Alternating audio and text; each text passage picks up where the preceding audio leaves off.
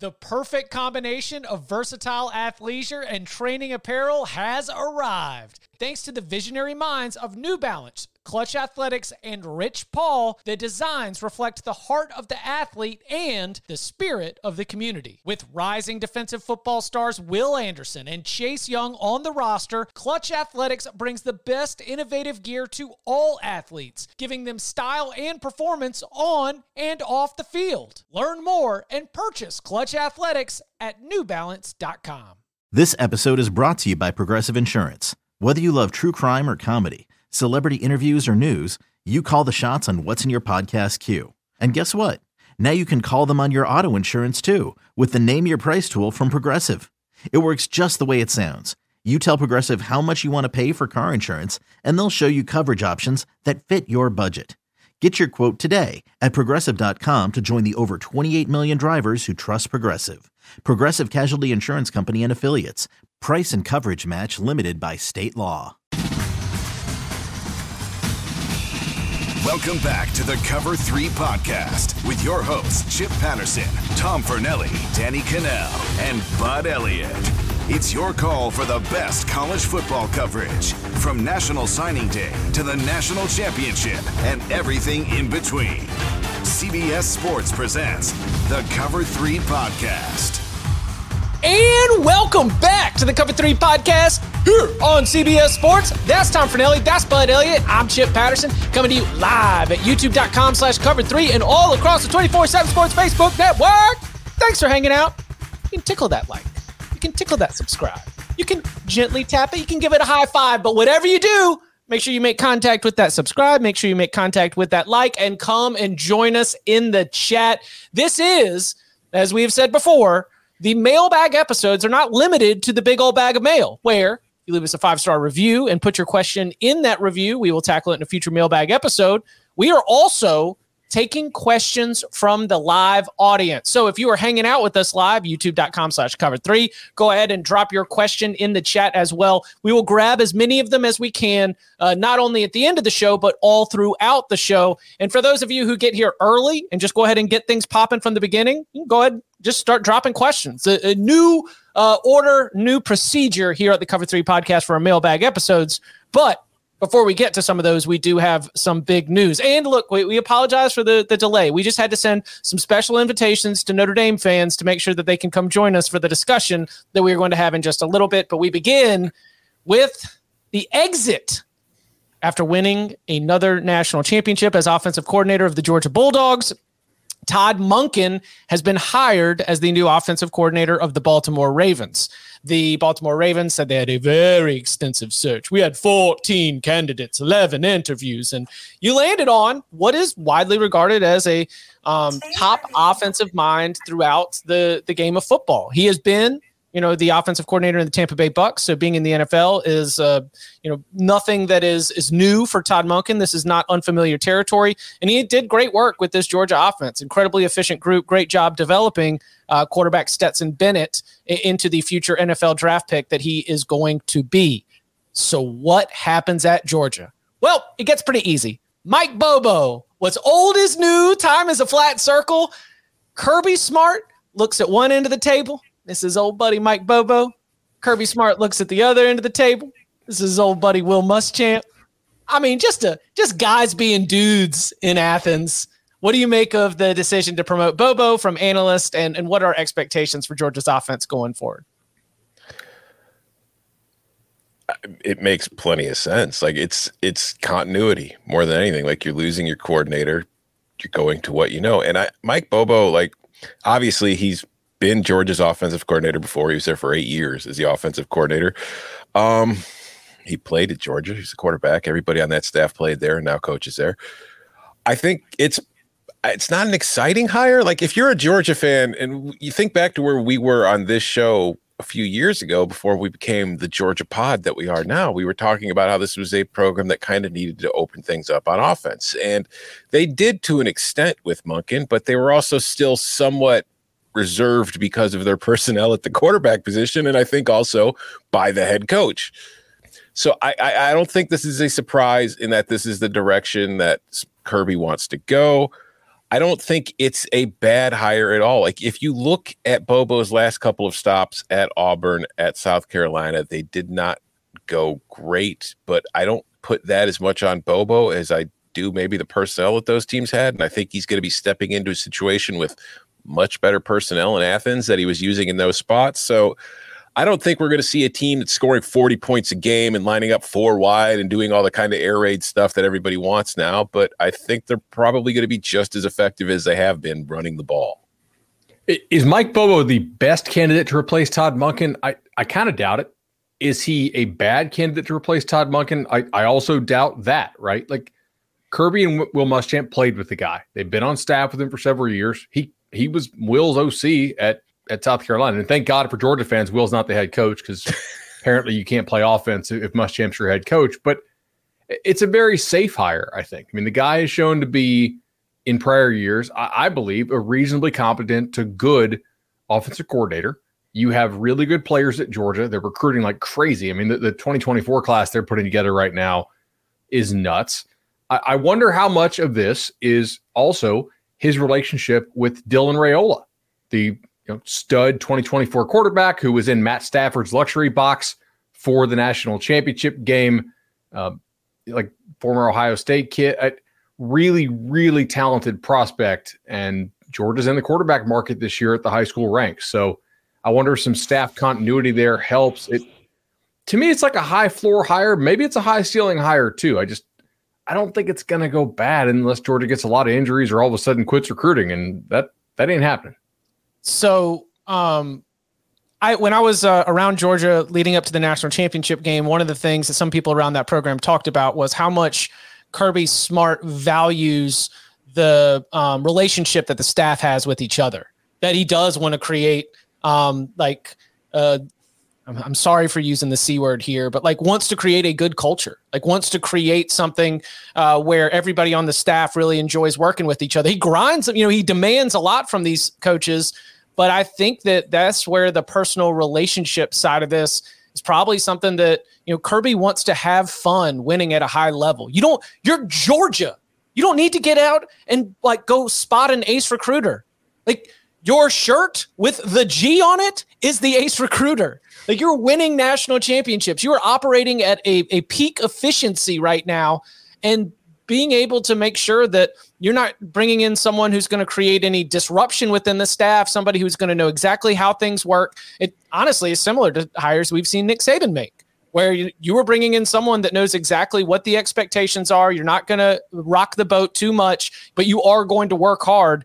And so for that, I'm like, man, it, it must be nice to be Kirby smart so that you can make these hires where your working relationship and your personal relationship can all be valued. You're not really under you're not really under pressure right now. You just won two natties. Like you don't no one's saying like you got to ace this hire. It's like, "No, we trust you. He's gotten so much leash with this hire right now. I'm I'm going back to that idea that Kirby Smart values the working relationship between the members on his staff, and it's not a surprise at all then that it's somebody else who he's got a long, long relationship with.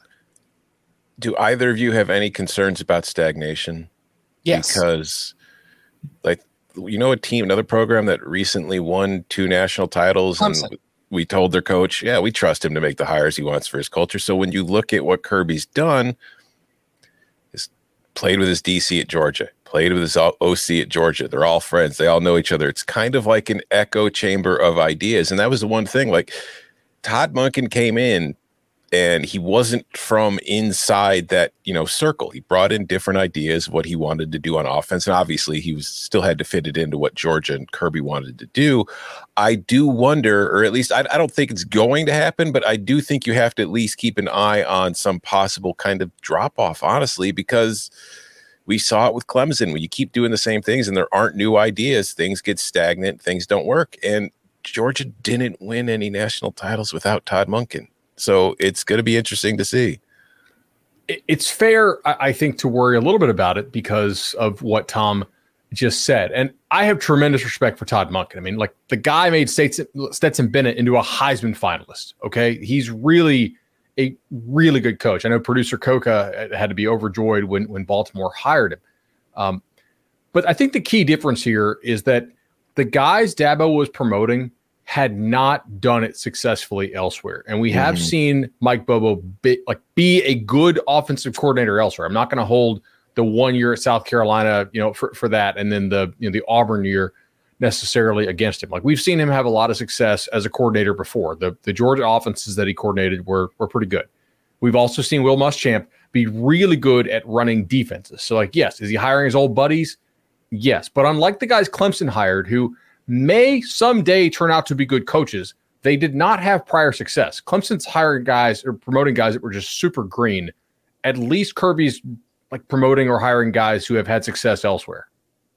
I I think Kirby's got a lot of leash because of the talent level and how good that team is defensively, especially with your offensive coordinator. I mean, they could just run the dang ball, Bobo, and probably go win another SEC East title. And they could just play field position and they could be very conservative. They could revert to being a conservative offense and still show up in the SEC championship game with a shot to play your way into the college football playoff. Kind um, of off topic then, but if you revert to an old fashioned kind of smash mouth offense and the playoff expands, and now you can't just win two games, you've probably got to win three, and you might have to face better teams than you were facing in the current 14 format. Is there any concern there? Yeah.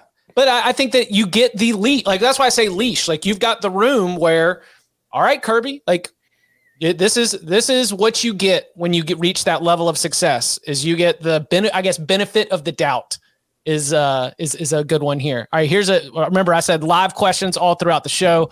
This one right uh, on the topic. Dawson says, "Does Todd Monken leaving make it more likely that one of Georgia's quarterbacks transfer?" No, M- math makes it more likely because they're probably going to hit on a stud quarterback like like, like mm-hmm. Raiola in, in, this cycle, and somebody's going to win the starting job, and somebody's going to lose the starting job, and will want to play as opposed to sitting for a, yet another year. So, I think the answer to that is no. Like I, there's no reason for me to believe that Monken had so much more of a better relationship with these quarterbacks than Bobo. I mean, I, I do kind of buy into the idea that Bobo's probably not quite as good of a play caller as Monken. But as far as quarterbacks, Bobo played the position. It, it, no, I, I don't think there's any real validity to that. I mean, unless you guys, am I missing something here? No, I, I don't think. I mean, I th- you just look at the quarterback position in general. I can't remember who did it, but wasn't it like two weeks ago? Somebody did like a, a research on the amount of quarterbacks who've transferred, like of the higher rated and wasn't it like 70 something percent of QBs have transferred that were like the four and five star guys at some point in their career? I think if you have talented quarterbacks in your quarterback room, no matter who the offensive coordinator is, there's a high likelihood that one of them is going to transfer. Did Brandon Marcello do that?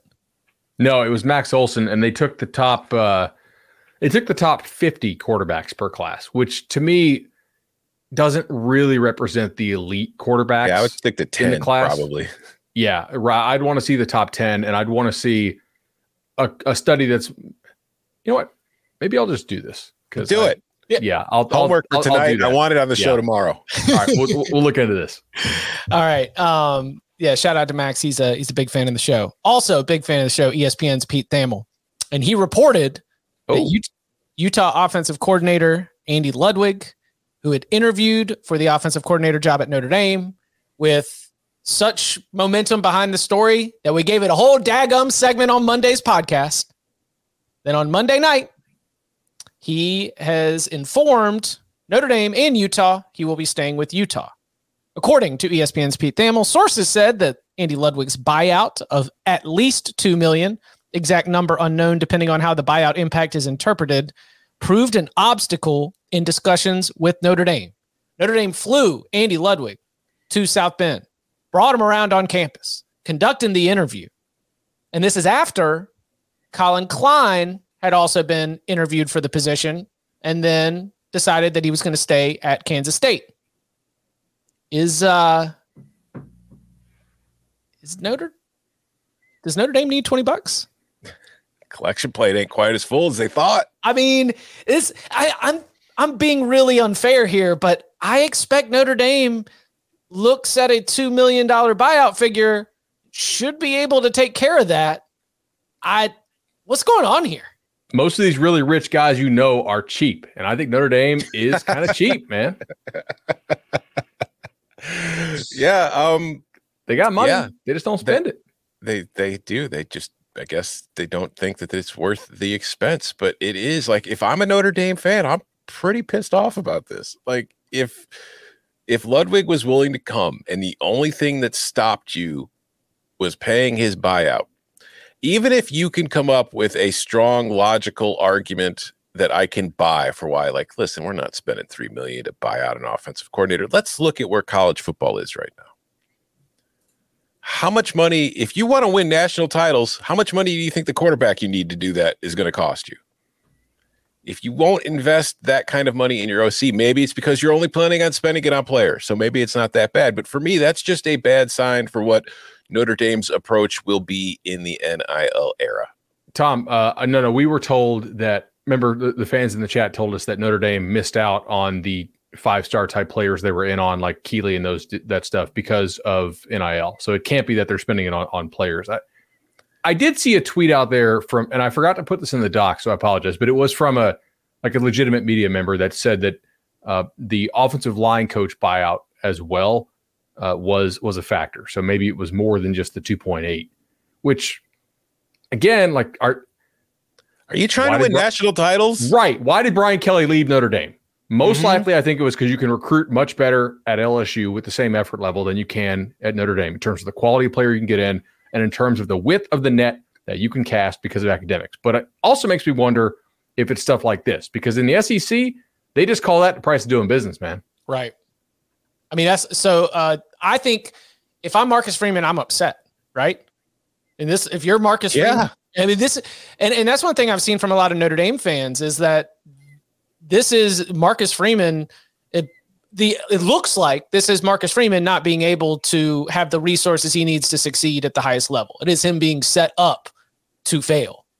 I mean, this is not a, a, a not fair to Marcus Freeman if Marcus Freeman really wanted Andy Ludwig and $2 million is the only thing separating it. If it's something more, then I'll reconsider my position on the issue. But that's something that I think we've seen from a lot of Notre Dame fans is like, whoa. Um, let's see, this one came through earlier. Andrew says, Is Freeman in charge of running the football program at Notre Dame? It doesn't feel like it. He is in charge of running the football program, but he is, uh, I do believe, not uh, getting everything that he needs if Andy Ludwig is the the coordinator that he wants. Um, I mean, like, what? How, how does Notre Dame bounce back from this? By making a home run hire and winning games, but just just optically, it doesn't send a good message if what's you know they weren't willing to pay this buyout they weren't willing to pay the buyout of ludwig and the offensive line coach whatever. If they're not willing to spend and you are a big name offensive coordinator like i don't think you're going to turn down notre dame over this but i think that it, when it comes to getting like the higher echelon of coaches that's something that you know coaches talk. This stuff gets around. It's not like it's you know some it, whatever happened coaches are going to know and if it's just that if there's the idea that Notre Dame's not willing to do what it takes to win the games, it might it's going to impact their ability to find somebody. And also just this late in the cycle to begin with. Mm. I, I will say the one thing that we don't know here is what is it like to coach for Marcus Freeman? I, I don't know that. I haven't heard anything good or bad about what it's like to work for the guy. But you know, Collin Klein staying at Kansas State, assuming that he was actually offered. You know, like a lot of times stuff gets thrown out there, right? But I, I think he's a pretty bright young mind in the game. Um, Andy Ludwig deciding to stay at Utah. I, I don't think you bring Andy Ludwig like on campus and do that kind of thing unless you're intending to hire him, which also begs the question: like, what did you not know the the buyout terms, or is it not the buyout here that was the issue. Maybe Ludwig, maybe there was something else about Notre Dame's program that Ludwig didn't like, or maybe he just liked where he was. Could be, yeah. Or like or just Jack Swarbrick just doesn't like Ludwig.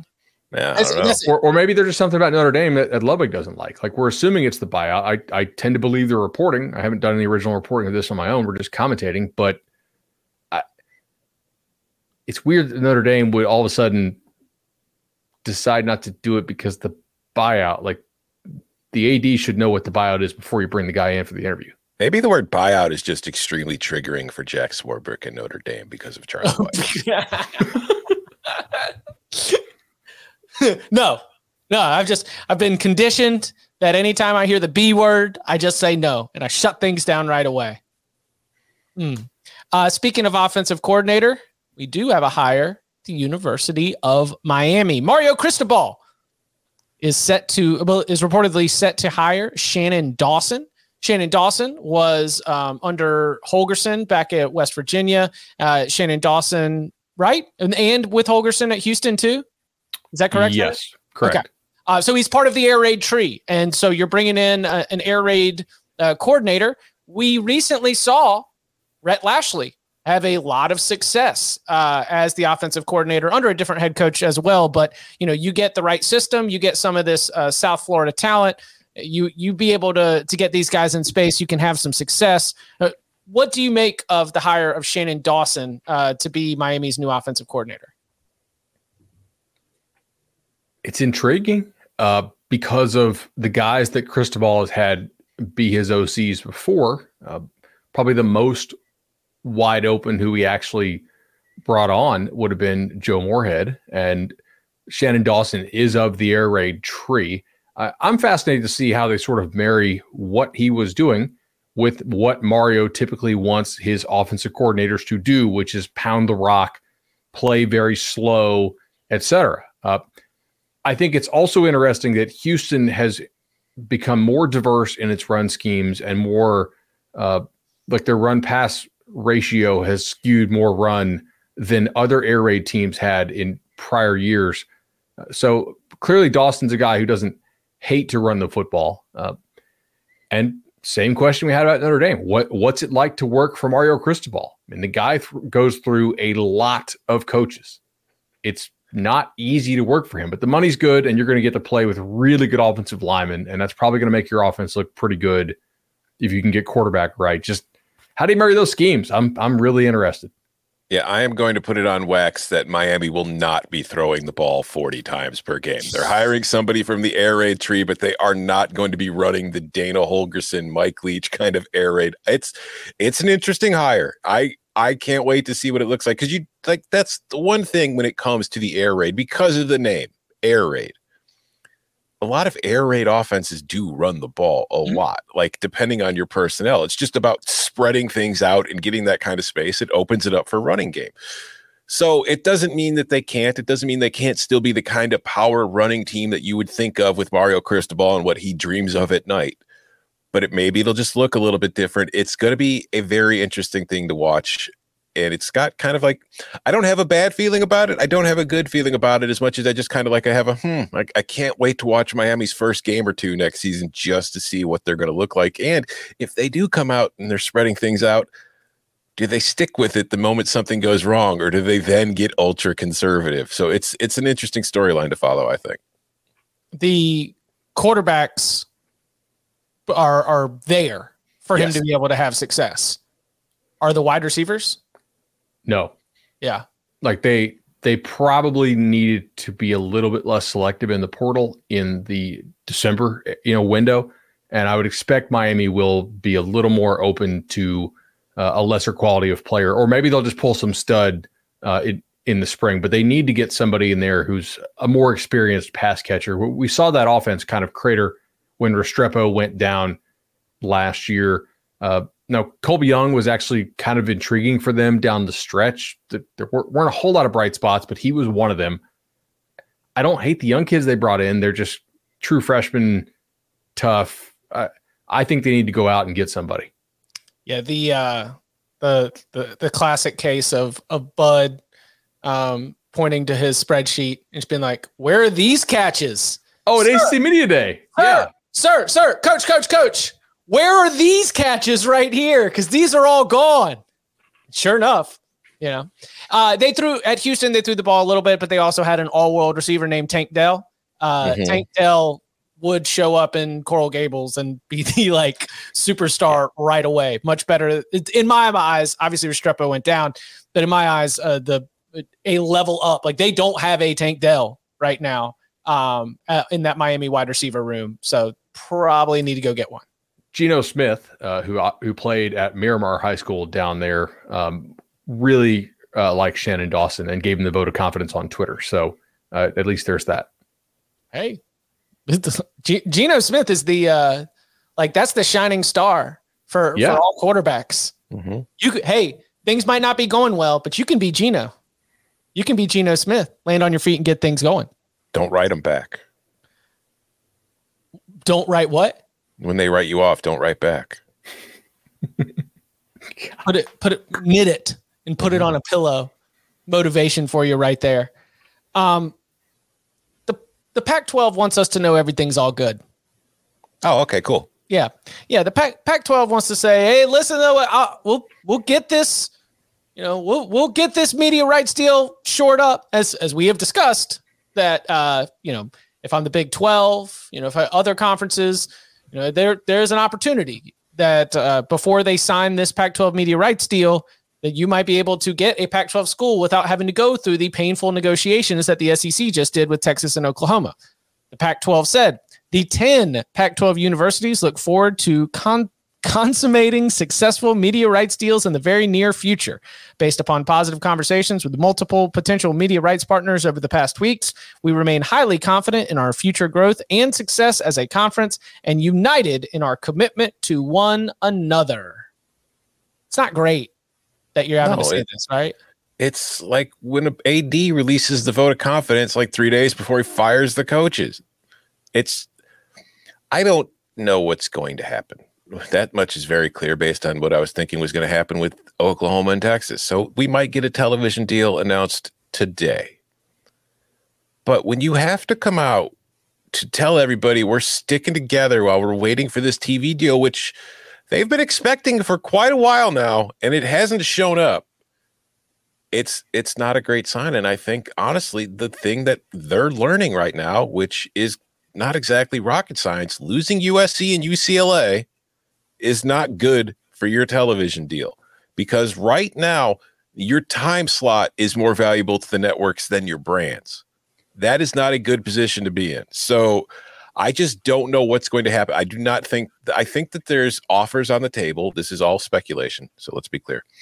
I think there are offers on the table and they were nowhere near what they thought they could get or they are nowhere near what the Big 12 got and now it's about trying to just hope somebody comes along and offers more to save face because they don't want to look bad.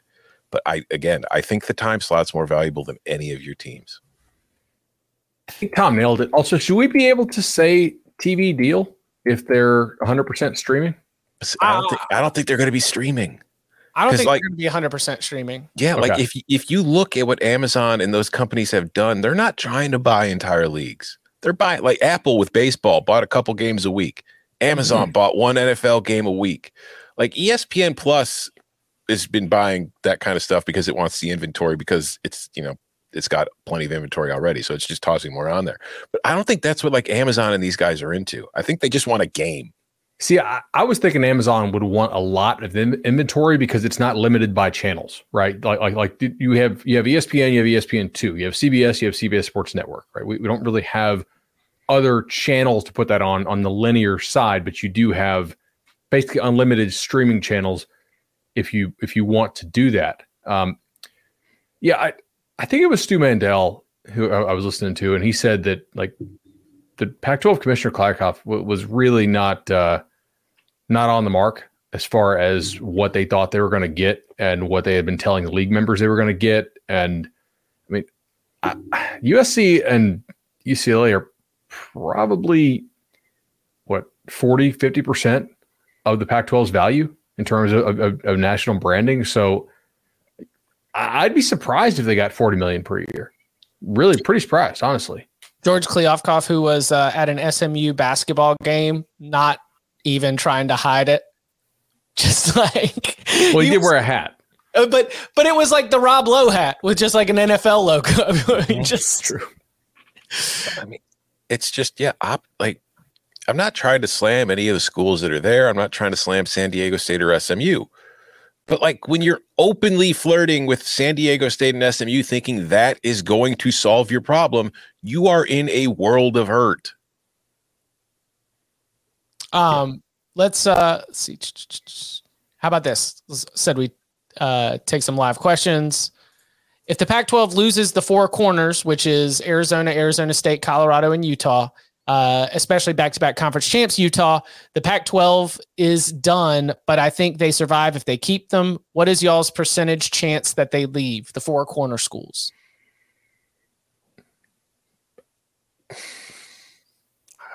I don't know. 5%. Um, yeah, yeah. I was going to yeah, say, I think it's very low. Like, I, I don't, yeah, I don't really take that all that seriously what the I, um, idea that the Big 12 is going to like it would be a surprise. We would have to see a lot more at this point with the information that we have.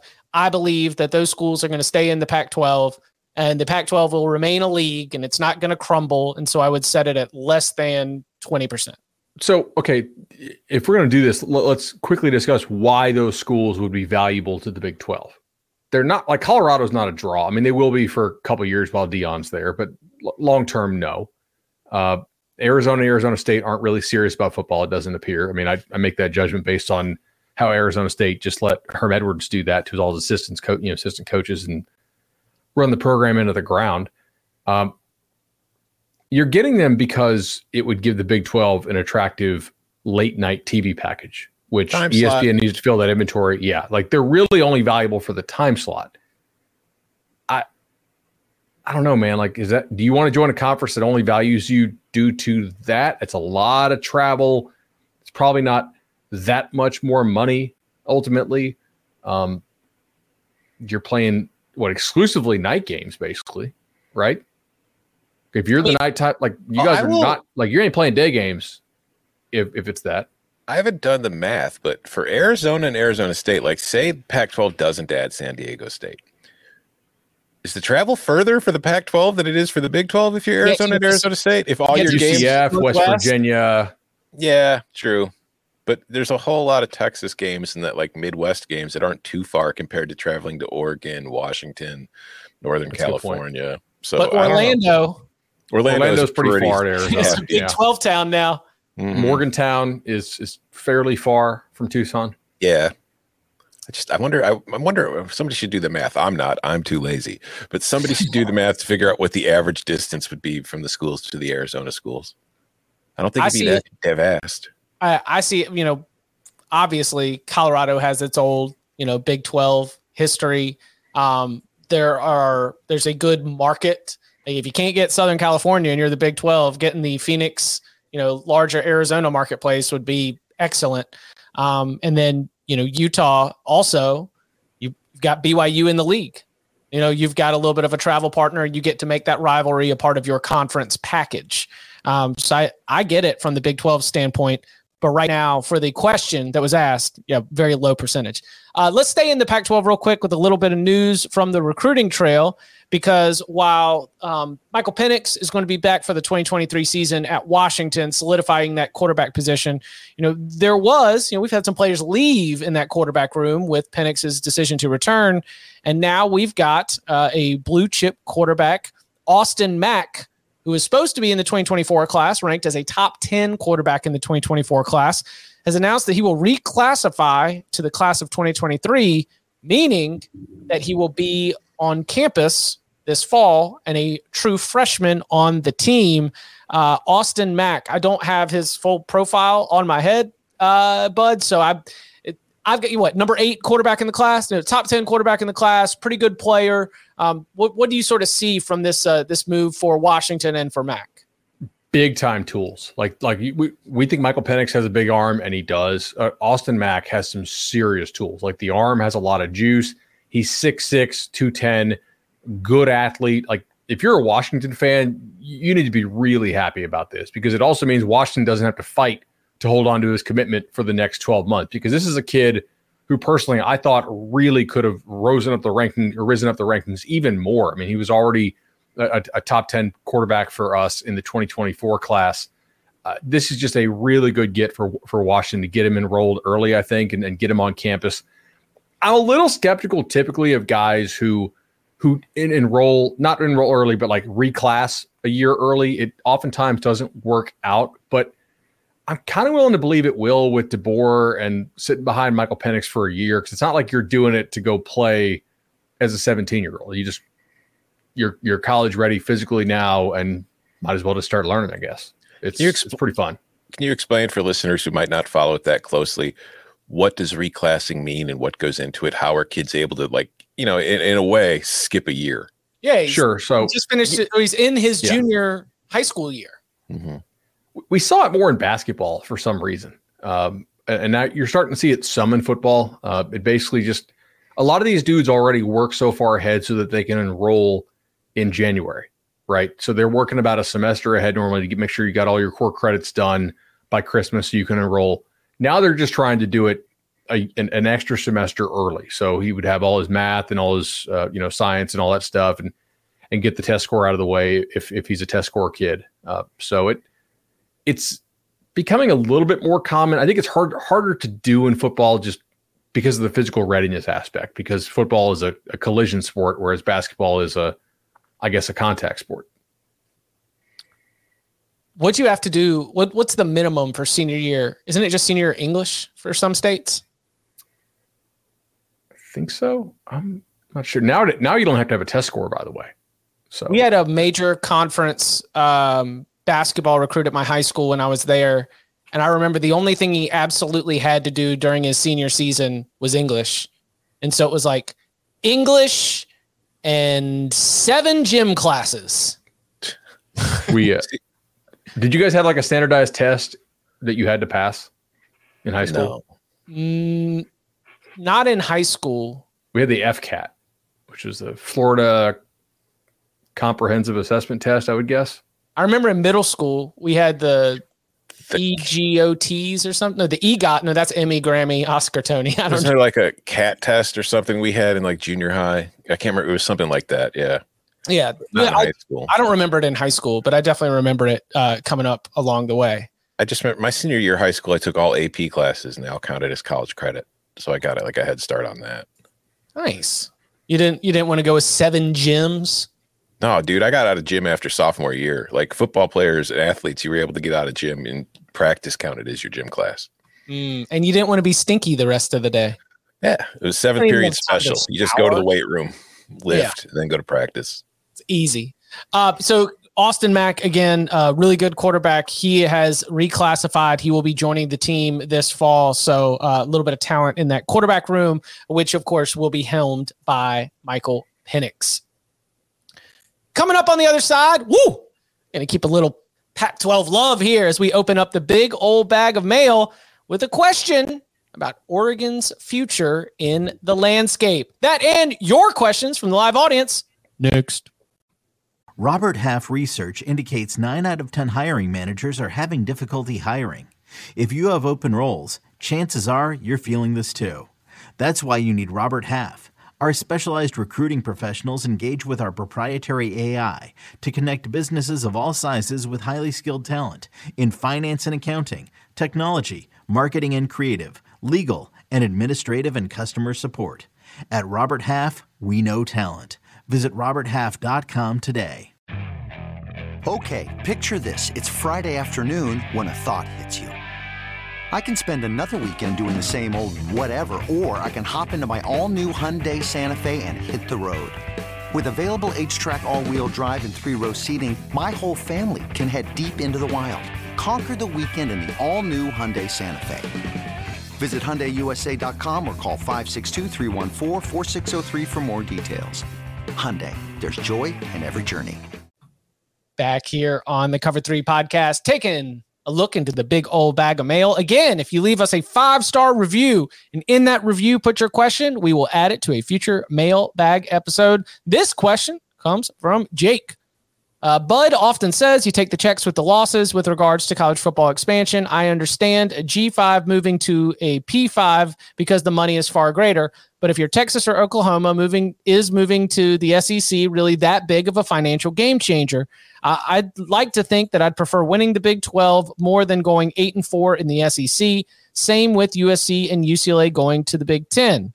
Uh, I know the easy follow up is, but they don't want to get left behind. At what point is that just a self fulfilling prophecy? We're also scared of two power conferences that we're creating two power conferences. So here's the final question Will Oregon be the perfect program to test the idea that it's better to be a big fish in the small pond, or, as producer Jordan so sharply noted, a big duck in the small pond?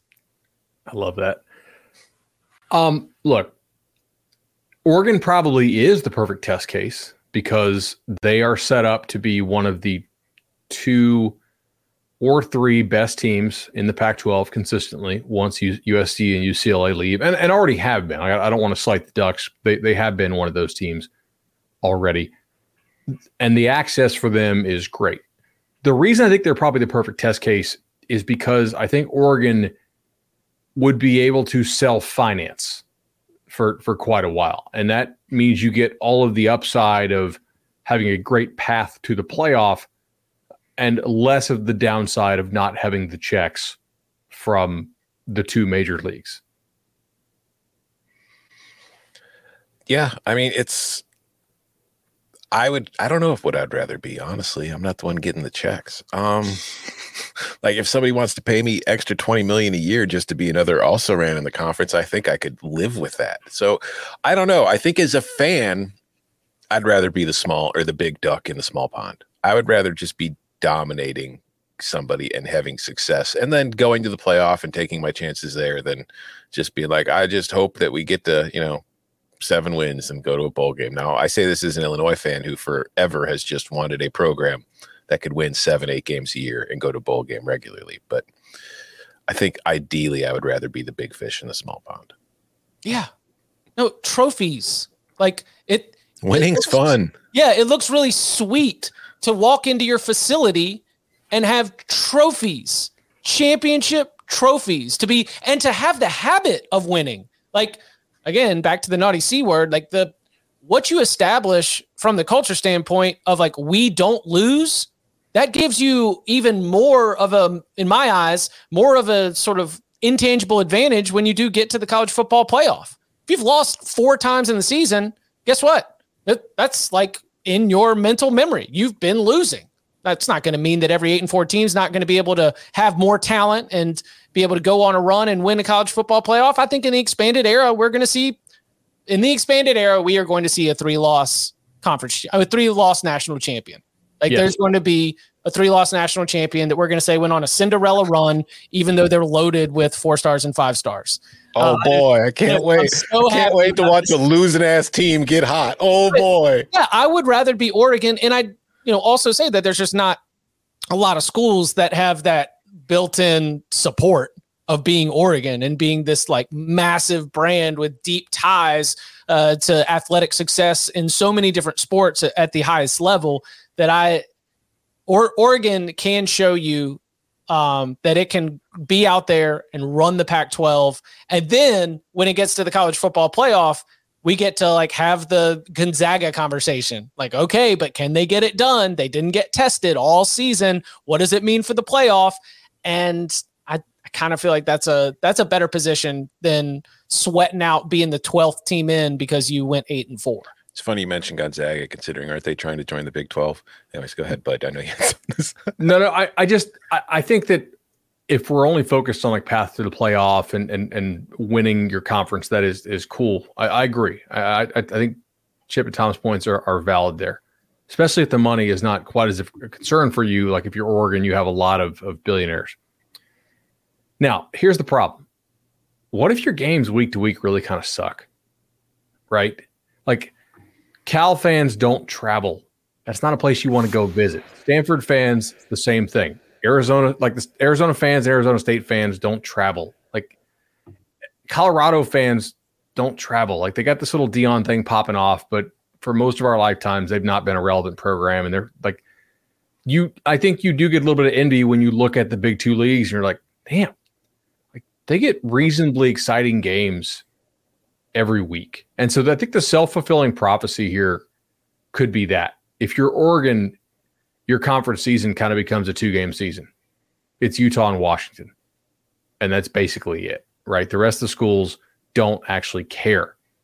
And, or at least the fans who show up care, but there's not enough of them, right? Like you don't have as the diehards out west, think, are about as crazy as the diehards down south. The thing is just the number of diehards is far greater in the Big Ten and the SEC compared to other leagues, and you just don't have you know as many programs out west in, in that league or even in the ACC, right? Like where, where the Noles are that actually care, that try, and so I do think there's an element where like week to week it's boring.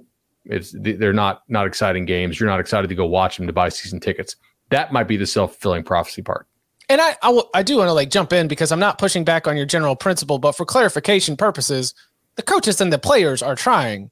The Sure. decision on whether or not you're trying to me is like, are you trying to keep up? Like the other part Right. of trying is, are you trying to keep up with the very best in your league? And there are institutional decisions that are made about resources, um, time, money, and the like.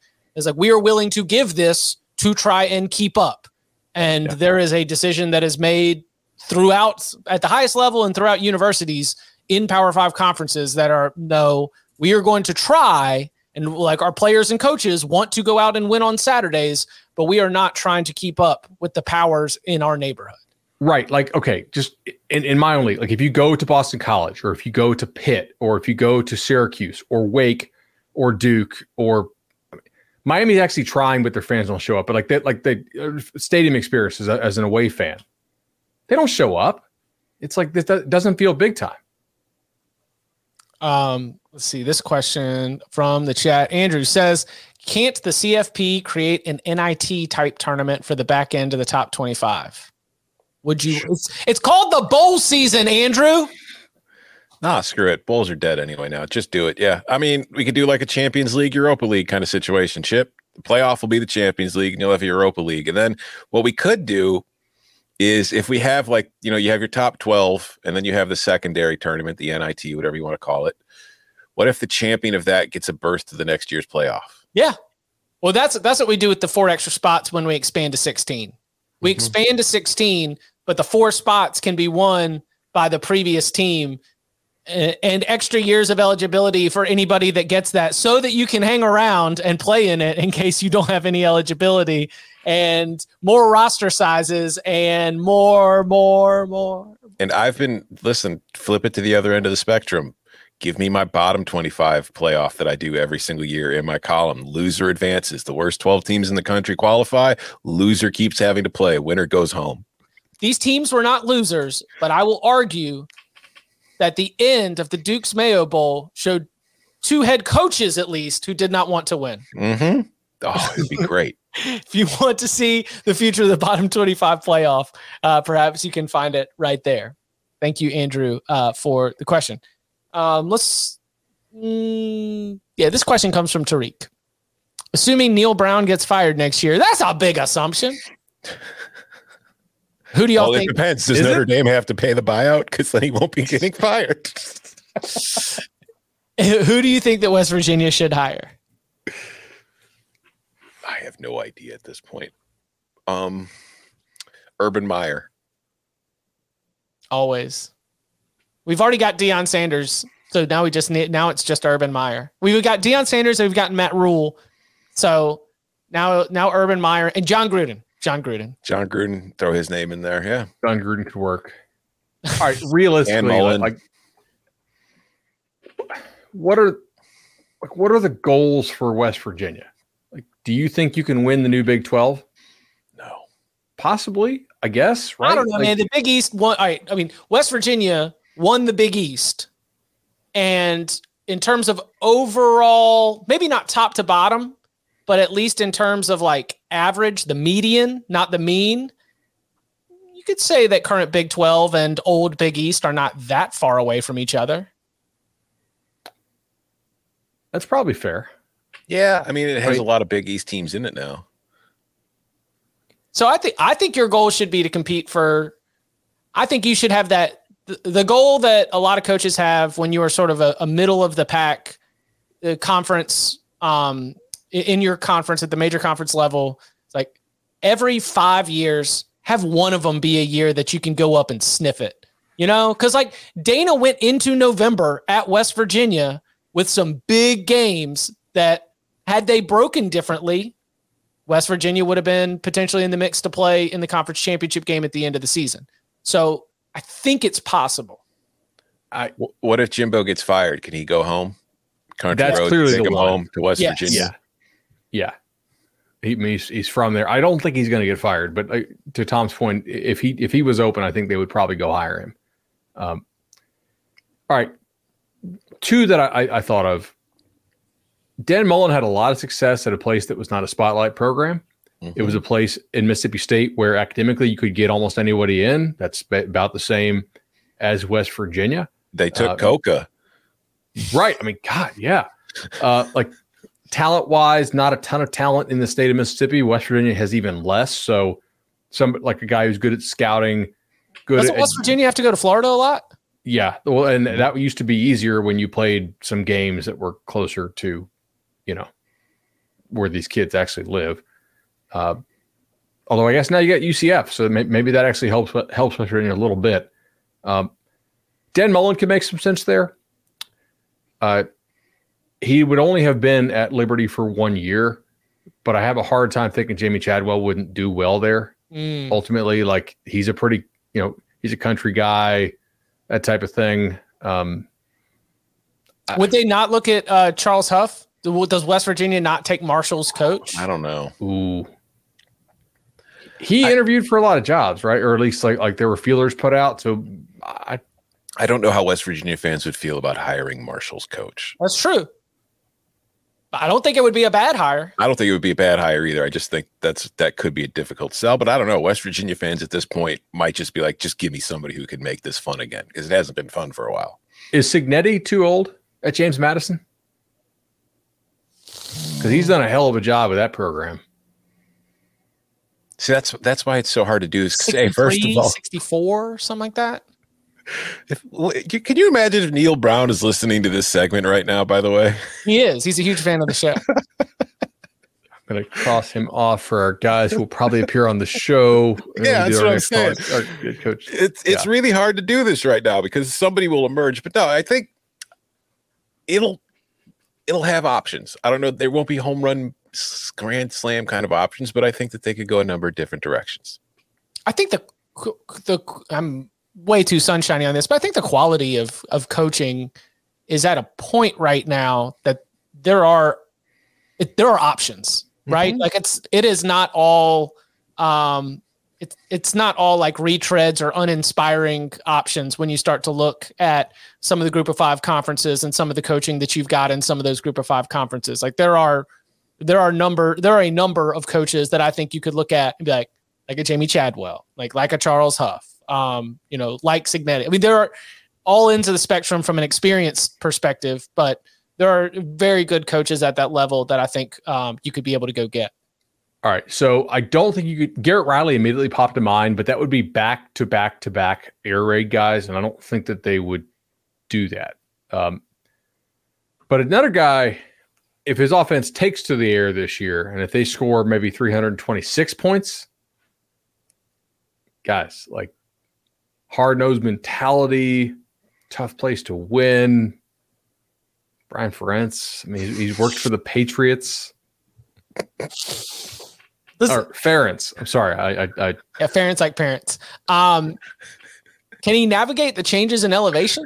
He's really more of a flatland guy. this is true.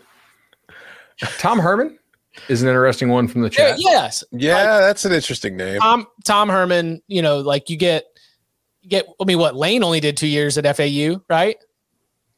Two Yeah. two years at FAU, win a conference championship, and then uh, Paul Chryst. I could see that. Maybe. See, I don't know. Like Morgantown's a different kind of place. I don't know if Paul Chryst is a Morgantown guy. Ah, well, hey, uh, true. That might change his attraction, but I'm we're the the Brian Kelly theorem says that we should not automatically take the cultural uh, fit into top consideration. He came down there, talked about his family, but then won an SEC West title. So I I can't I can't can't use that as a principle. But you are right that how much Paul Chryst wants to be there might uh might be different for Oh, uh, zone. South Alabama guy. Um, Kane Wommack. Kane Wommack. that could be interesting. That could be But that's very deep. That's defensive. That, that's different than, than what you've done. Now, the last hire did come from Alabama. It was a little north, a little north in, in, in Troy, but um, Go get Troy's coach again. N- Yeah, like that actually probably would work. I just don't think they would go back. Usually, don't hire the same coach again from the same spot. You just hired the one that you had to fire. I don't know. Has that happened before? Maybe. It has, Yes. but it's not. It's it's hard to sell. Again, you got to keep in mind how the fan reaction is going to be. It's true. Uh, all right, let's. All right, We'll do one last one, um, especially while we're talking about the group of five and power five. This one does come from the big old bag of mail. Uh, thanks to everybody who's been hanging out. Uh, with the 12 team playoff allowing an automatic bid to a group of five team, which you know they don't say outright, but they say the top six conference champions are going to get automatic bids. So at least one of them will be from a conference that's a current group of five conference. Are the powers that be going to regret this decision in the near future? because you now have had maybe some of the most successful group of five schools in the last 10 years make a move to power five conferences and you could have even more high level group of five schools and smu and s and san diego state leave for the pac 12 the group of five and the power five gap then is widening with those changes is any group of five team even worthy of a spot wow they are not going to regret it because this is their way to avoid an antitrust suit. That's throw them a bone. like literally, like this is you. The NCAA is not very good at not getting sued, but the playoff is not the NCAA. And the guys that run the playoff, for the most part, you might say they're crooked, right? You might say like they they get all that payola from the bowls or allegedly, you know, back in the day, but they're not quite as dumb as the NCAA as far as just being you know, idealist and whatnot. They don't want to get sued for antitrust this is the way that you avoid that from happening. I will say to the overall point, which is just the separation yeah, of the two. no, no, you're 100% right though. That that is the correct answer to the question. It's just to the overall point of the gap that is widening. Did you see? Well, we're having him on the show tomorrow. We're starting an hour early, so set your calendars a little earlier. But Bill Connelly will be on the show.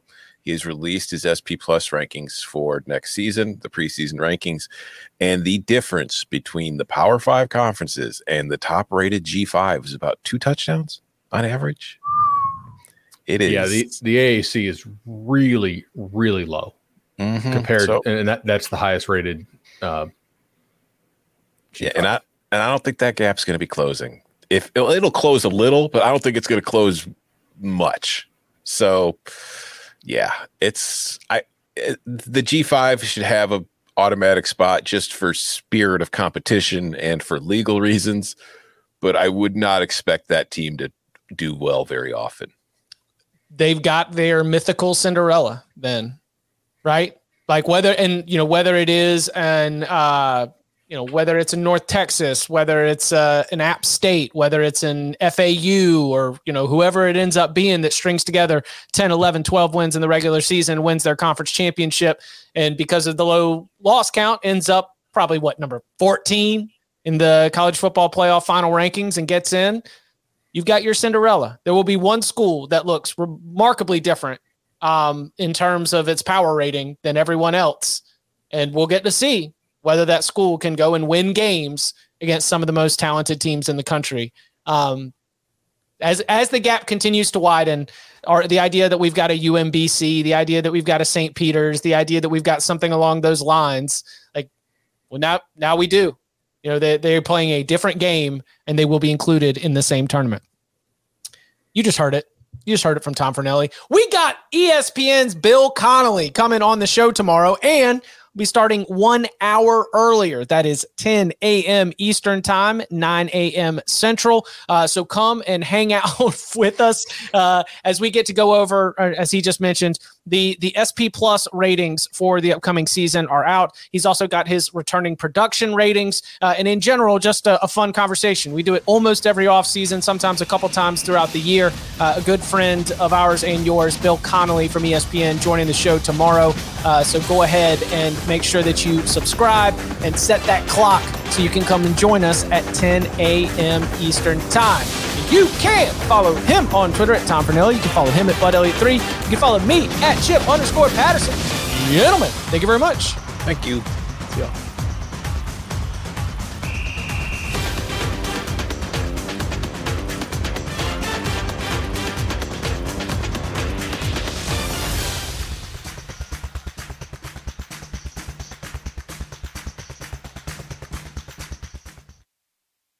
It only takes two minutes of sheer horror. A new Paramount Plus original docuseries. We were dealing with a serial killer preying on elderly women. A cold blooded killer hidden in plain sight. He's suffocating people with the pillows. leaving corpses all over Texas. How did it happen? I was responsible for her. The guilt is immeasurable. They covered it up. Pillowcase Murders, now streaming exclusively on Paramount Plus.